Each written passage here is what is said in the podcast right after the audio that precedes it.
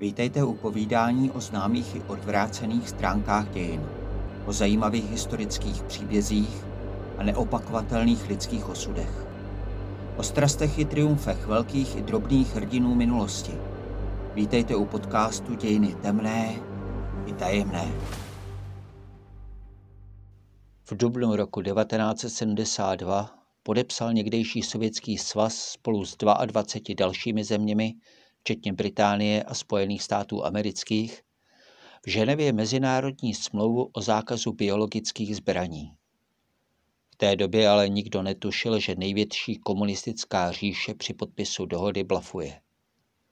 V tajných laboratořích ve Sverdlovsku, dnešním Jekaterinburgu, totiž už téměř 20 let vyvíjela spory bakterie, vyvolávající smrtelnou nemoc, známou jako sněť sleziná neboli antrax. Biologicko-chemický závod, věnující se vývoji a výrobě biologických zbraní, vznikl v Sovětském svazu už krátce po druhé světové válce podle návodu zajatých japonských vědců z tzv.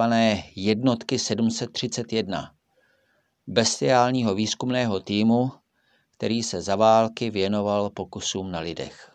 Mělo by se bohužel dodat, že za stejným účelem vytěžili své zajace z této jednotky i Spojené státy americké. Ruský závod byl původně postaven ve městě Kirov na severovýchodě Ruska zhruba 950 km od Moskvy. Později ho ale přemístili do ještě vzdálenějšího Sverdlovsku. Důvodem byl mimo jiné právě vývoj a výroba sněti sleziné – která by při případném úniku mohla ohrozit zbrojní výrobu v průmyslovém Kirovu. Celá výroba probíhala ve Sverdlovsku pod krytím státního podniku Biopreparát, který se navenek prezentoval jako běžná farmaceutická továrna. Ve skutečnosti se tu však v tajném vojenském komplexu 19A množily v živném roztoku bakterie antraxu – aby vytvořili spory, tedy bakteriální struktury adaptované k rozšiřování. Ty se pak sušily a vzniklý prášek měl sloužit jako náplň bojových hlavic, jež v místě dopadu zahubí vše živé, ale nezničí budovy ani infrastrukturu. Psal se pátek 2. dubna 1979, když se utejovaný projekt řízený 15. zprávou KGB, změnil v katastrofu. Onen tragický den odpoledne odmontoval jeden z techniků údržby tzv. HEPA filtr, tedy speciální ultrafiltr propouštějící pouze molekuly vzduchu, který byl ve ventilačním zařízení sušárny. Filtr byl už zanesený a měl být vyčištěn. Ve Velínu o tom údržbář informoval vedoucího odpolední směny Nikolaje Čarnišova. Ale ten zapomněl zaznamenat tuto životně důležitou informaci do provozního deníku. Po konci směny odešel normálně domů. Velitel noční směny, který ho vystřídal, tak vůbec netušil, že okolní ovzduší není nijak chráněno a zahájil provoz sušárny. Do vzduchu v okolí začal okamžitě unikat prach s antraxovými sporami. Než se na chybu přišlo, uběhlo několik hodin. Za tu dobu se tohoto prachu dostalo do vzduchu několik kilogramů. Zbytek neštěstí dokonal vítr, který zanesl smrtelně nebezpečné bakterie k průmyslové zóně, kde jako první infikovali pracovníky noční směny keramického závodu a dělníky, co oslavovali v nedalekém baru. Počet nakažených dosáhl 96 osob. Z nich podle různých zdrojů zemřelo 64 až 66 lidí. Všichni, kdo onemocněli, byli z nějakého důvodu v noci nebo brzy po ránu mimo domov. Řekl v roce 2001 Viktor Romaněnko, tehdejší zástupce náčelníka epidemiologické služby v regionu. Při vší hrůze šlo ještě o štěstí, že vítr nefoukal na druhou stranu, tedy k milionové aglomeraci žijící na předměstí Sverdlovsku. Právě tato spekulace ale mohla později stát za prvními zprávami o neštěstí v západoněmeckém časopise ruských emigrantů, který začal na podzim 1979 psát o katastrofě s únikem biologické zbraně, mající za následek tisíce mrtvých. Zasaženou oblast ve Sverdlovsku okamžitě převzala ve spolupráci s armádou KGB. Ta zlikvidovala lékařské záznamy v nemocnicích i těla zemřelých a k pozdějším prvním průsakům informací ven sdělovala, že šlo o jednotlivé případy v důsledku konzumace skažených potravin. Málo kdo tomu ale věřil, protože ve městě samotném se samozřejmě katastrofa neutajila a lidé o ní začali mluvit. Zavolali mě tehdy k jednomu z těch pacientů. Dodnes ho mám před očima, ještě pořád žil. Popsala v roce 2017 tehdejší události lékařka Margareta Hienková, která v dubnu 1979 pracovala v místní nemocnici. Přímo před sebou jsem viděla, jak se mu po celém těle formují mrtvolné skvrny. Na krku, na zádech. Lékaři vědí, co to znamená.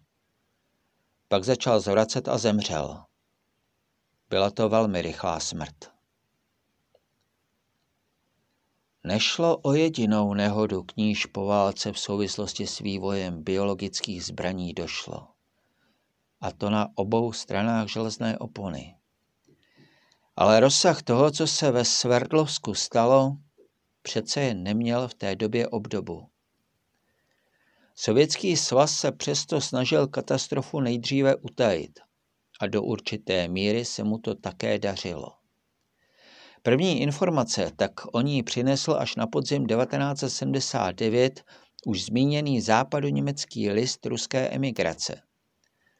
Tyto údaje sice nebyly nijak přesné, ale upoutali pozornost a od začátku roku 1980 se už zprávy o epidemii začaly objevovat i v dalším západním tisku. A také se o ně začaly zajímat západní tajné služby. Koncem roku 1980 připustili sovětské odborné medicínské časopisy, že se antrax na jaře roku 79 ve Sverdlovsku skutečně vyskytl. Podle nich šlo ale jen o nákazu domácího dobytka, a lidé se nakazili sekundárně po požití kontaminovaného masa a kontaktem s infikovanými zvířaty. Západní vědci zažádali o možnost navštívit Sverdlovsk, ale ta jim byla samozřejmě promptně zamítnuta. Až v roce 1986 se podařilo uskutečnit v Moskvě schůzku se čtyřmi lékaři, kteří u katastrofy zasahovali. Dva z nich pak v roce 1988 navštívili Spojené státy americké a předložili zde světové veřejnosti opět verzi, podle níž nákazu způsobila kontaminovaná zvířata. 79 lidí mělo podle této verze onemocnit po požití otráveného masa a 17 přenosem nákazy prostřednictvím kůže. 64 lidí po infikování zemřelo. Šlo sice o možné a docela věrohodné vysvětlení, ale pochybnosti přetrvávaly. Po rozpadu komunistického bloku tak znovu vznikl tlak na hroutící se sovětskou říši, aby katastrofu plně objasnila. Po roce 1990 se navíc dokonce i v sovětském tisku objevilo několik prvních článků, v níž sverdlovští lékaři verzi s nakaženými potravinami spochybňovali. Koncem roku 1991 pověřil tehdejší šéf komunistické strany Sverdlovské oblasti a budoucí ruský prezident Boris Jelcin svého poradce pro zdravotnictví a ekologické záležitosti, aby celou věc vyšetřil. Na základě jeho zjištění pak Jelcin v roce 1992 veřejně prohlásil, že KGB připouští, že příčina neštěstí mohla být ve vojenském výzkumu. Pokusil se také stále pokračující program vývoje Antraxu ukončit. Sovětská vláda ho totiž navzdory desítkám mrtvých nezastavila jenom ho přesunula do ještě izolovanějšího Stepnogorsku, kam poslala i většinu personálu inkriminovaného závodu 19A. Včetně Nikolaje Černyševa, který nehodu vlastně způsobil. Za své opominutí nebyl nikdy potrestán, protože oficiálně k žádnému úniku antraxu ze závodu nikdy nedošlo. Jelcin dále přiškl zvláštní důchody rodinám obětí. Ty se k ním však podle ruského tisku nikdy nedostali.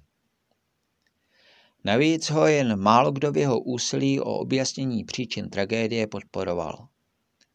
Tehdejší předseda Sovětského výboru pro dohled nad likvidací biologických a chemických zbraní naopak veřejně zapochyboval, že by infekce mohla mít původ ve vojenských zařízeních. Stále tedy nebylo jasno. V letech 1992 a 1993 se na místo tragédie dostal tým amerického genetika a molekulárního biologa Matthewa Messelsona, který se původně přikláněl k oficiálnímu sovětskému stanovisku. Nyní však změnil názor hlavně proto, že nakažení lidé žili či se pohybovali výhradně v oblasti, která 2. dubna 1979 ležela po větru od vojenské laboratoře. Definitivní odhalení se už ale blížilo. Ještě v roce 1992 totiž emigroval do Spojených států kazašský mikrobiolog Kanadžan Alibekov, který patřil ve věci Sverdlovského incidentu mezi osoby nejpovolanější. Byl to totiž bývalý zástupce ředitele biopreparátu. A právě ten konečně detailně rozkryl celé pozadí tragédie, na jejímž konci stálo přes šest desítek zmařených životů. U dalšího dílu podcastu Dějiny temné i tajemné se těší naslyšenou Jaroslav Krutka.